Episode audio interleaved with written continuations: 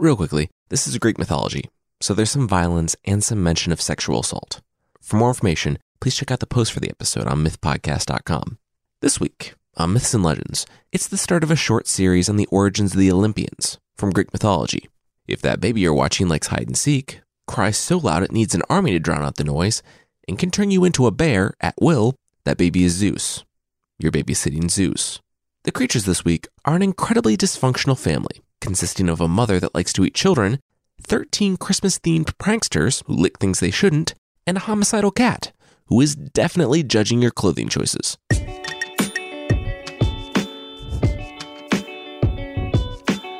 This is Myths and Legends, episode 131A Sudden but Inevitable Betrayal. This is a podcast where I tell stories from mythology and folklore. Some are incredibly popular stories that have surprising origins. Others are stories that might be new to you, but are definitely worth a listen. Today, we're getting into the origin stories of the Olympians from Greek mythology. I realize we jumped in with Hercules, but we've really never gone into depth about how Zeus, Athena, Hermes, and others came to be. These stories are outside of any major continuity, so no worries there. And we'll just jump right in.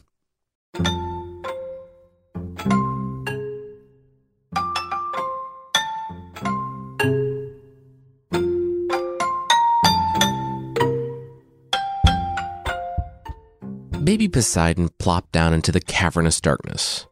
Well, this was the worst birthday ever. But since it was birthday zero, the day he was born, he guessed he really had nowhere to go but up. Another sound echoed softly in the darkness, a plodding along on baby legs, only slightly more developed than his own. He raised his head, and out of the darkness waddled another baby. Hey, how's it going? The young one greeted. Baby Hades, nice to meet you. I've been charged with putting together the new baby orientation packet that we all have to go over. First off, happy birthday. We're all very happy for you. Secondly, I'm sorry to inform you, but you've been eaten by dad. Baby Hades brought up his PowerPoint presentation, showing a big, angry guy swallowing babies. As far as anyone could tell from the brief glimpses of the world between exiting one parent and entering another, supplemented by what they could understand by putting their ears to the walls of the stomach and trying to listen past the gurgles, was that their dad was eating them. They didn't know why he was eating them or how they weren't being digested, but all of them were alive inside the large stomach of their dad. Cronus. Baby Poseidon wrinkled his adorable baby brow. Wait, all of them? Baby Hades nodded and motioned to the darkness. Baby Poseidon, I'm your brother, Baby Hades. I'd also like you to meet your sisters in reverse birth order Baby Hera, Baby Demeter, and Baby Hestia. All right, that concludes orientation. As the new youngest, you're now in charge of new baby orientation for the next one.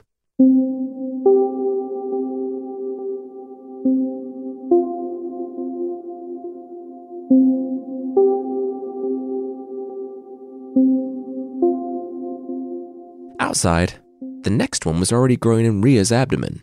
She had protested, of course, and fought Cronus when he had taken each of the last five, but there was only so much one could do.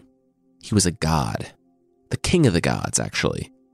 Rhea had heard the story from Gaia, their mother, of how he had taken the flint sickle and castrated his own father to free his siblings.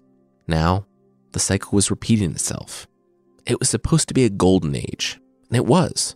It was the age of Titans, where people didn't even need laws. They were perfect, and they did the right thing without rules. Everyone, that is, but the leader. The rot was concealed, but it went deep. It was a cycle present since the beginning of time, and it was one Cronus himself was now perpetuating. He had taken every child from Rhea's arms and eaten the newborn. With the last one, little Poseidon, Rhea told herself it would never happen again. Now, she would be tested. As the day grew closer and closer, Rhea's abdomen swelled. Then, she knew it was time. That night, Cronus couldn't find her. He searched all over the heavens and the earth until he heard a cry far off, a Mount Lycaeum. Now, no one can control exactly when a baby comes, not even a goddess, but it couldn't have gone more perfectly on this particular day. In the dead of night, the youngest child arrived, and his name was Zeus. It went perfectly, but no one had anticipated just how fast Cronus could move and the newborn was barely swaddled when the door flew open. Cronus crashed into the room, the baby screaming nearly inaudible over his wife's, and he grabbed the little swaddled form and forced it down like all the others. With a sneer, he strode over to Rhea, demanding in her face that she never hide a child from him again, and he stormed from the room. Meanwhile, in the Titan's daycare of a stomach, the five children heard a familiar thud of a baby landing in stomach acid. Which, yeah, always a good day when that's become a familiar sound. It was baby Poseidon's turn to lead, so he wasted no time patting over on his chubby little baby feet, clicking his pen, and welcoming the kid to new baby orientation. He was Poseidon, and he would be guiding. Wait, said Poseidon, still offering the orientation packet. This baby wasn't responding. Guys, hey guys, come here. This isn't a baby, it's a rock.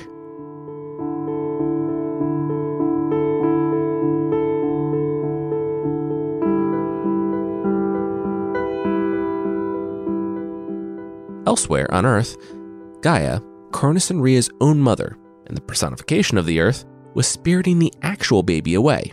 She had given him a quick bath and carried him to Crete, where she found a cradle of gold beside two nymphs and a goat.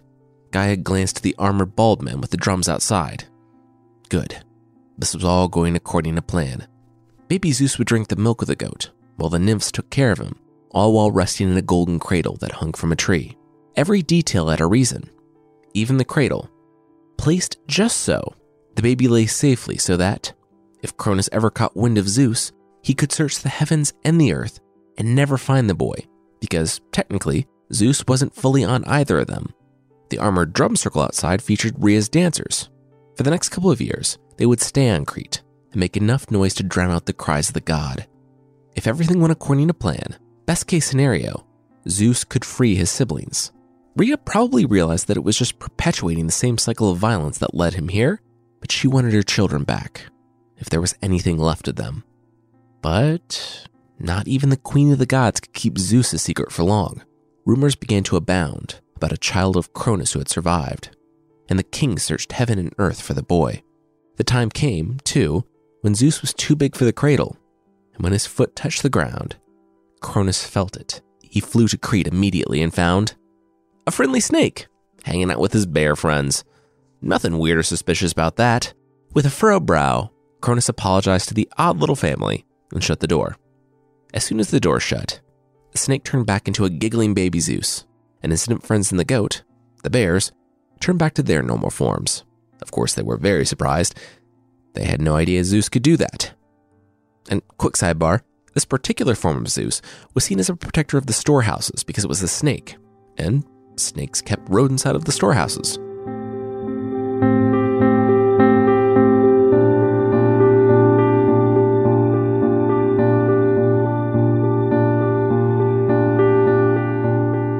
Zeus looked out across the ocean. Sixteen years ago, the women had found him on this island. They claimed, in a cradle dangling from a tree. They also claimed no knowledge of who his parents were. All they knew was his name but Zeus didn't believe them. He never believed them. And now he stood looking north, off across the sea, and felt like there had to be more to life than eating, sleeping, and working. Like he was meant to do more, to be more. Metis called out behind him. He turned, smiling, and told his wife he would be on his way. He had met the beautiful Metis down by the river only a few years before. She had been singing sweetly and he was just drawn to her. They had a whirlwind romance, and even though I'm not exactly sure who would preside over the wedding of a god who didn't know he was a god to a titan who did, the pair was married. Zeus walked into his simple little house and sat at the rough wood table. Hey, you think I should grow a beard? he asked, rubbing the little peach fuzz on his chin. I should grow a beard. I feel like it would be this like classic look. What do you think, honey? Honey? Metis was sitting there smiling, she took Zeus's hand and leaned forward. She was pregnant.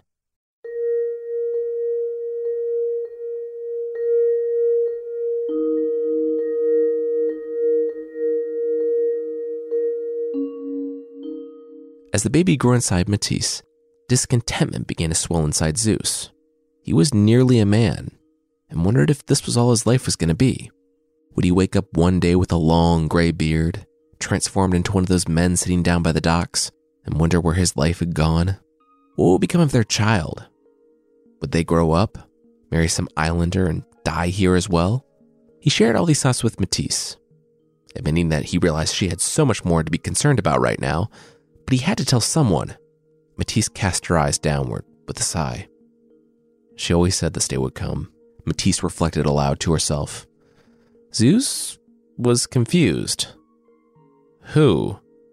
Who said this day would come? Metis didn't answer.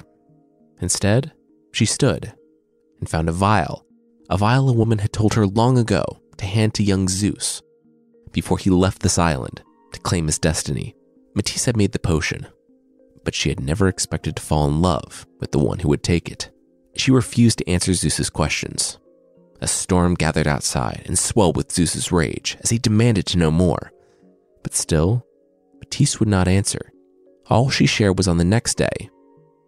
She and Zeus would sail north to the house of the king and seek out the queen, a woman by the name of Rhea. When she used that vial, all would become clear. And so, the next morning, the couple sailed north to the palace of the king for them both to meet their destiny.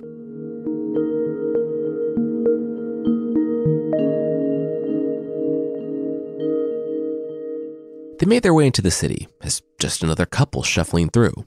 They had reconciled, but Zeus couldn't shake the feeling that everything between he and his wife had somehow changed, that this trip together would be the last one they ever took. The pair arrived at the palace, and the guard took one look at the scruffy faced boy and turned up his nose. Then he saw the boy's wife. Immediately, he stepped aside and allowed them both to enter. Minutes later, Rhea held the very confused face of Zeus in her hands. She took the boy in her arms and embraced him. Son, she said. Zeus sputtered. Son? No, sorry. He was orphaned on an island when he was a baby. Rhea smiled. He wasn't orphaned. She had placed him there for safekeeping. He was a prince, and he was a god. Zeus tried to object, but he quickly realized the queen was serious. He wanted to argue, to refute it, tell her that it was ridiculous, but he knew that she was right. He had always felt different, and now it was all confirmed. He looked to his wife, and she responded with a solemn nod. Zeus turned back and saw Rhea staring at his wife, at the bump on her abdomen. She was pale. Zeus put his arm around Metis and brought her up to meet his mother, announcing that this was his wife. Rhea stood stone faced, she knew. She had always known. The prophecies were never wrong. Rhea dismissed the Titan, Metis. The next steps were meant for Zeus's ears alone. The boy laughed. No, whatever the queen had to say to him, she could say to his wife, too. He turned around with no small degree of swagger, but Metis was already gone. Without hesitation, Rhea presented the vial that Metis had brought. Zeus started his new job tomorrow, he was cupbearer to the king. In the moments that followed, Queen Rhea told Zeus everything how his father wasn't just a god, but king of the gods, and how there had been a prophecy that he would be overthrown by his children. So he had eaten them. All of them. Or so he thought. One had gotten away. That was Zeus, and he was going to save his family. Tomorrow, it would all begin. Rhea didn't think he would go quietly, but she loved her children. This was her best and last hope. Her son took the vial and nodded slowly. So all he needed to do was put this in Cronus's drink, and Metis's ancient world ipecac would do the rest. Fine. Let the war begin. Zeus folded his hand around the potion and started to leave. But Rhea stopped him. There was one more thing. It was about Metis.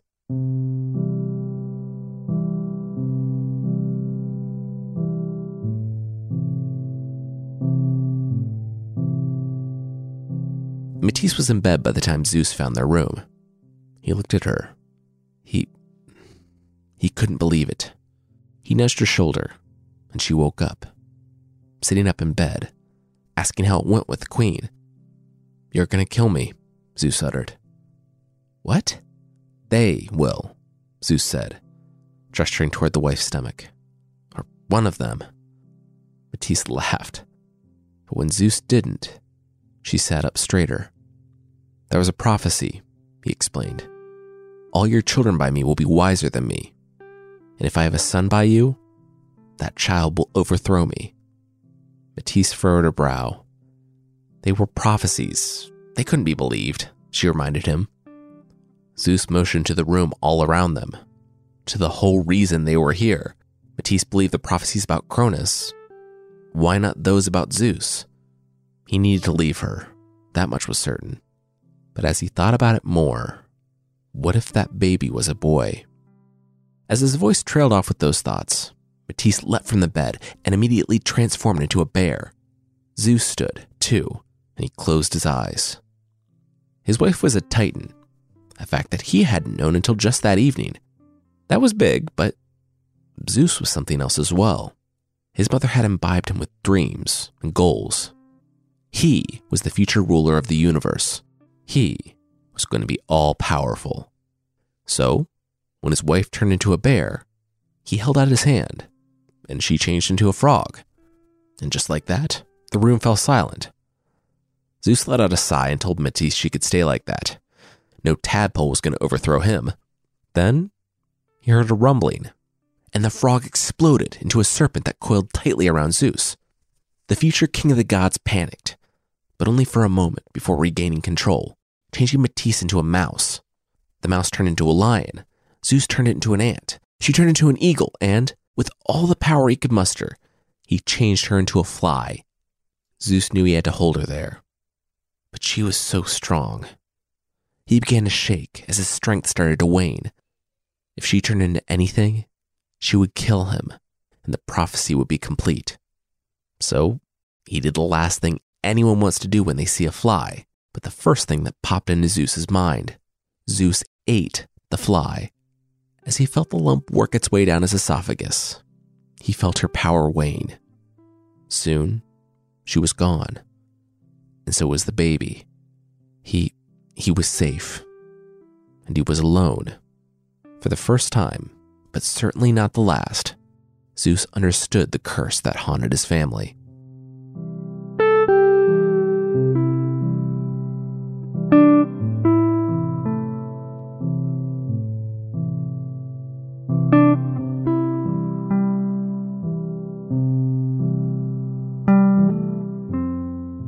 As we talked about way back in episode 28, Zeus, the cupbearer, smeared the potion on the inside of Cronus's cup. The king vomited like clockwork, if clocks could vomit. And first the stone, then Poseidon, Hades, Hera, Hestia, and Demeter spilled out, fully grown too, onto the floor of the throne room.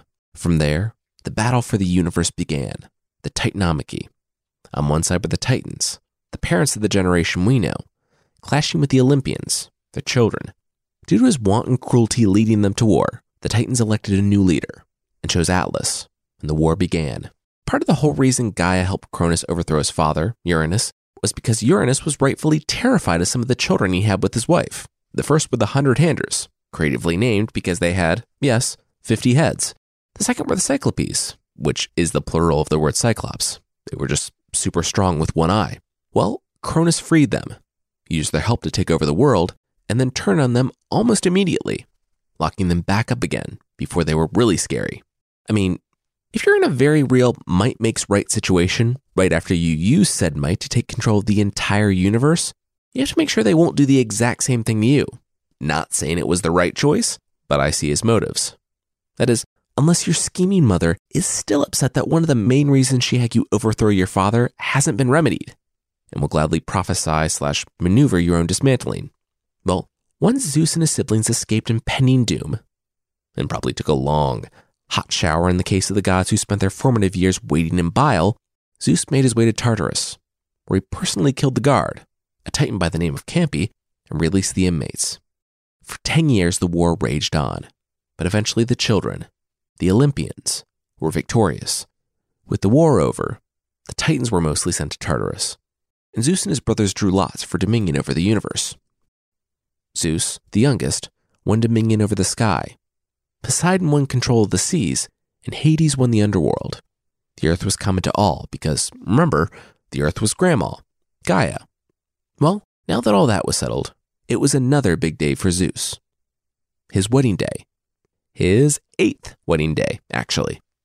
Zeus smirked as he looked over at her. She wouldn't meet his gaze. Wife number eight, Hera. After the war, after he took his place on Olympus, Zeus decided to put the past behind him. He was going to remarry and have children. He was going to start his dynasty. He met the beautiful Themis, and it didn't work out. They had five children, but still, it just wasn't happening. So Zeus left her. Then he married Demeter, one of his older sisters, and she had a little girl named Persephone. There was Leto, who had twins, Apollo and Artemis, and on down the line he went. But he never found someone who could make him feel the way Metis had. Now, there was Hera.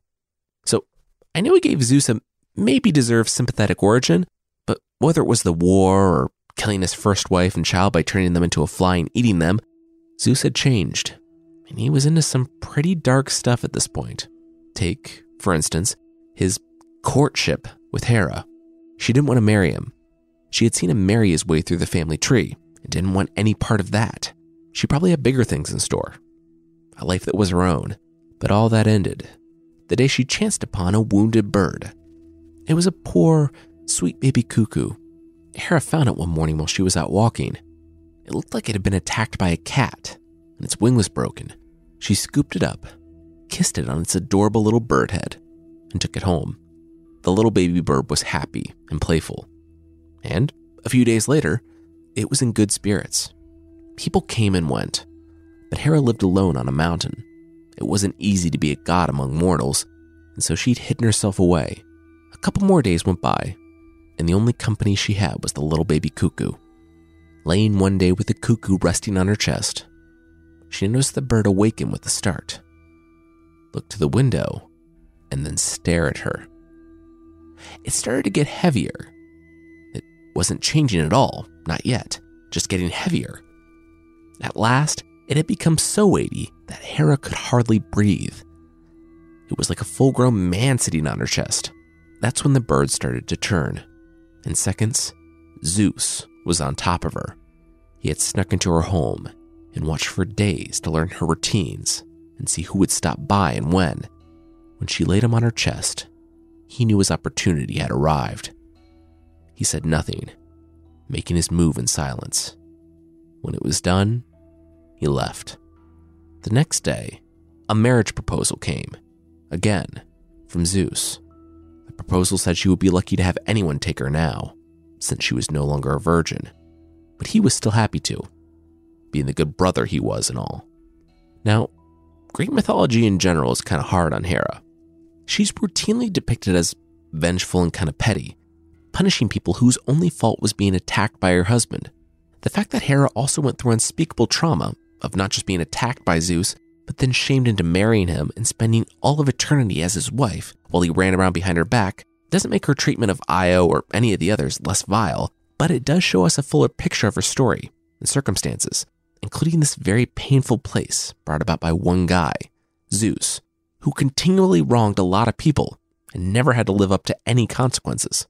Anyway, Grandma Gaia came to their wedding and gave Hera the tree that produces golden apples the same such tree that she would command Hercules to steal from for his 11th labor. She and Zeus spent their wedding night on the island of Samos, and that night lasted 300 years. And in that time, something else happened. Zeus found that he had a headache. It was a weird thing. He had heard about getting sick, of course. Mortals did it all the time. They also died all the time, which Zeus really hoped wasn't coming his way. He soon began to not care whether or not dying was in his future. In fact, the worse his headache became, the more he kind of liked the prospect. Finally, he turned to Prometheus, one of the Titans who had stayed out of the war. Having preferred hanging out on Earth with his weird little creations, Zeus had a favor. Prometheus glanced back from the torch he had been eyeing. Huh? Cleave your head in half with an axe? He'd be happy to. Poseidon was in earshot, and not knowing what would happen if a Titan cleaved a god's head in half, but really wanting to find out, he ran outside to the others on Mount Olympus. They rushed in as Prometheus put a big X on Zeus's forehead, found the axe, and lifted it into the air. Zeus had his eyes shut tight, waiting for the sweet release of the end of the headache, or death. At this point, he really didn't much care which when Prometheus swung the axe. There was a flash and a crash as Zeus went flying across the room. Ah, then he felt like he could breathe for the first time in weeks. His pain was gone. He reached up to feel the axe wound on his forehead, healing Wolverine style, and smiled. He sat up and paused. Wait, who are you? There, standing before Prometheus as the axe, and his jaw dropped, was a fully armored woman. The rest of Olympus stood awestruck, too. Even Helios, in his chariot, stopped the sun high in the sky that afternoon to look at the woman. Zeus narrowed his eyes. Sure, this was the beginning of the world and he was an Olympian, so basically anything goes in terms of reproduction, but generally, fully formed beings did not spring from headaches. He had never been pregnant or. Oh. And then he thought of a certain fly he had eaten just before the war and looked at the woman's face.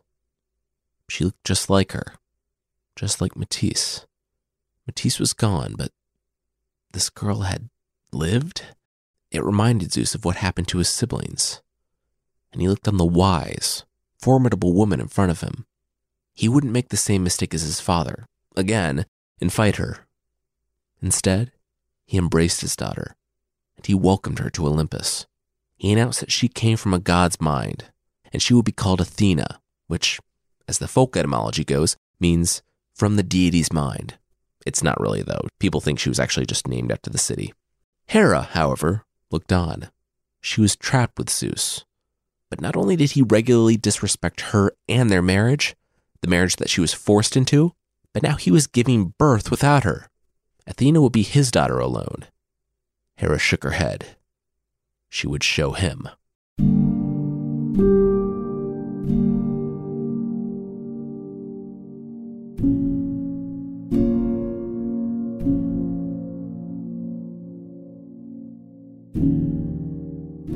Proved to be a diligent young warrior, but she was more than that.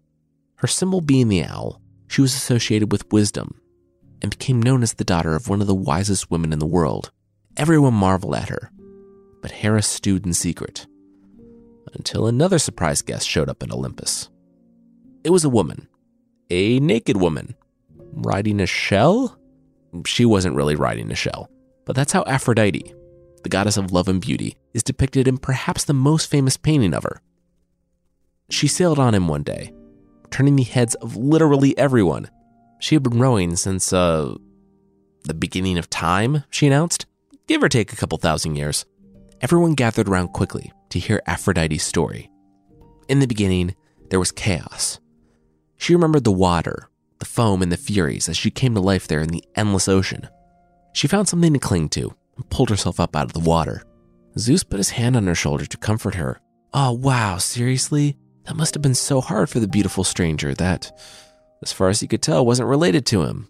Granted, as he got older, that became less and less of an impediment. Aphrodite shared that there was one thing that kept her alive for all those years at sea. It was what she had been born out of her shelter during the storms. It was Uranus's severed genitalia. Zeus removed his hand from her shoulder as discreetly as he could, while also making it as quick as possible. Everyone sat wide eyed. She. She came from Uranus's severed genitals after Cronus cut them off and threw them into the sea? Aphrodite nodded. Well, technically, the foam that surrounded them after they splashed down, the Furies came from the drops of blood, and the Zeus was disgusted. He could not believe that Aphrodite came from his grandpa's. Ew. Aphrodite shrugged. I mean, in a roundabout way, all the Olympians kind of did, but whatever. She was here now, and she was going to take her place among them as one of the rulers of the universe. With smiles on their faces, all the Olympians stood to mingle and introduce themselves to the beautiful new arrival. All, that is, except for two in the crowd. From opposite sides of the circle, Athena and Hera hung back, glaring at Aphrodite as she shook hands and joyfully met the group.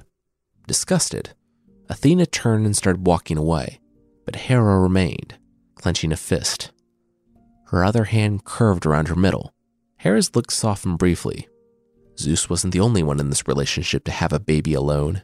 This one was hers.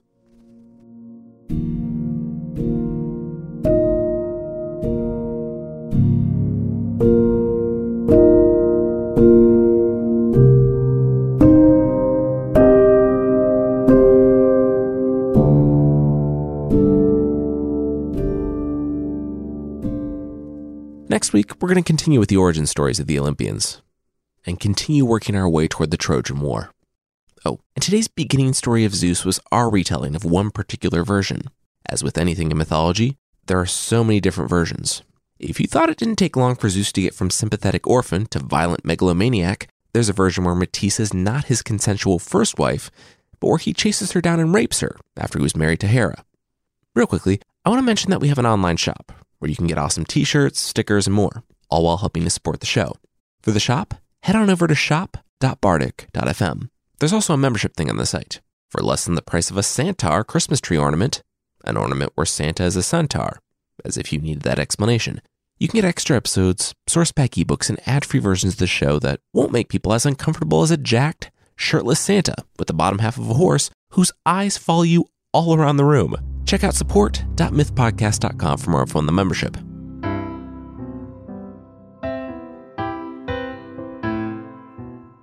The creatures this week are the Yule Lads from Icelandic folklore.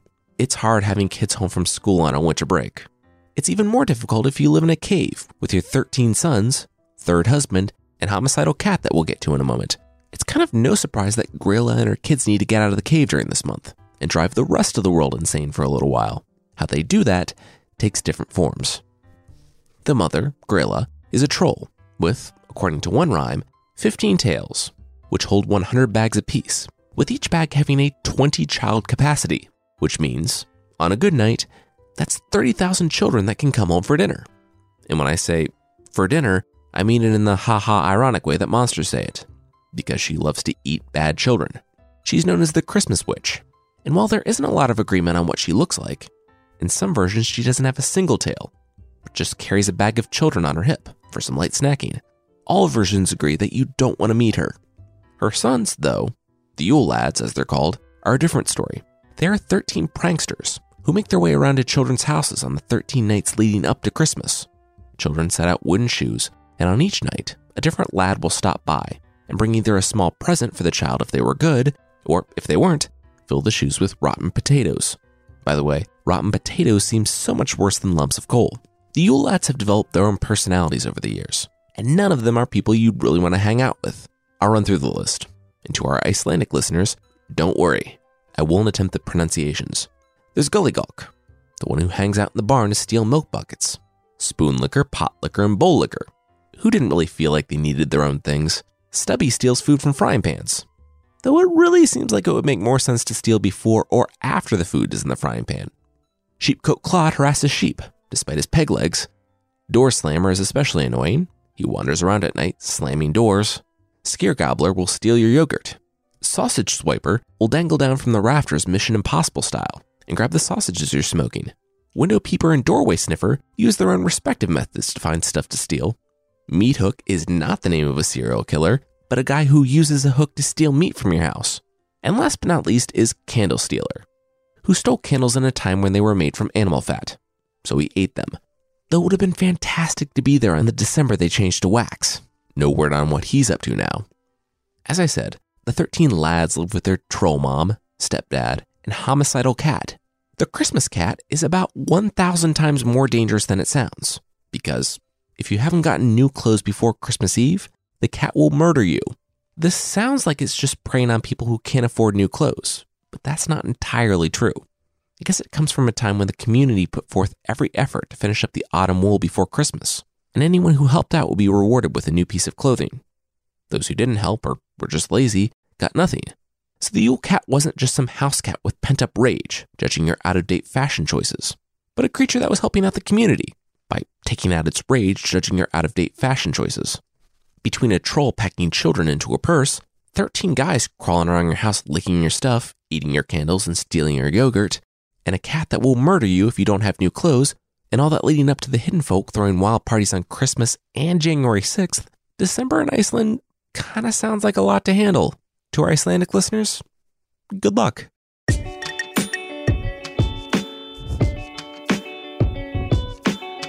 That's it for this week.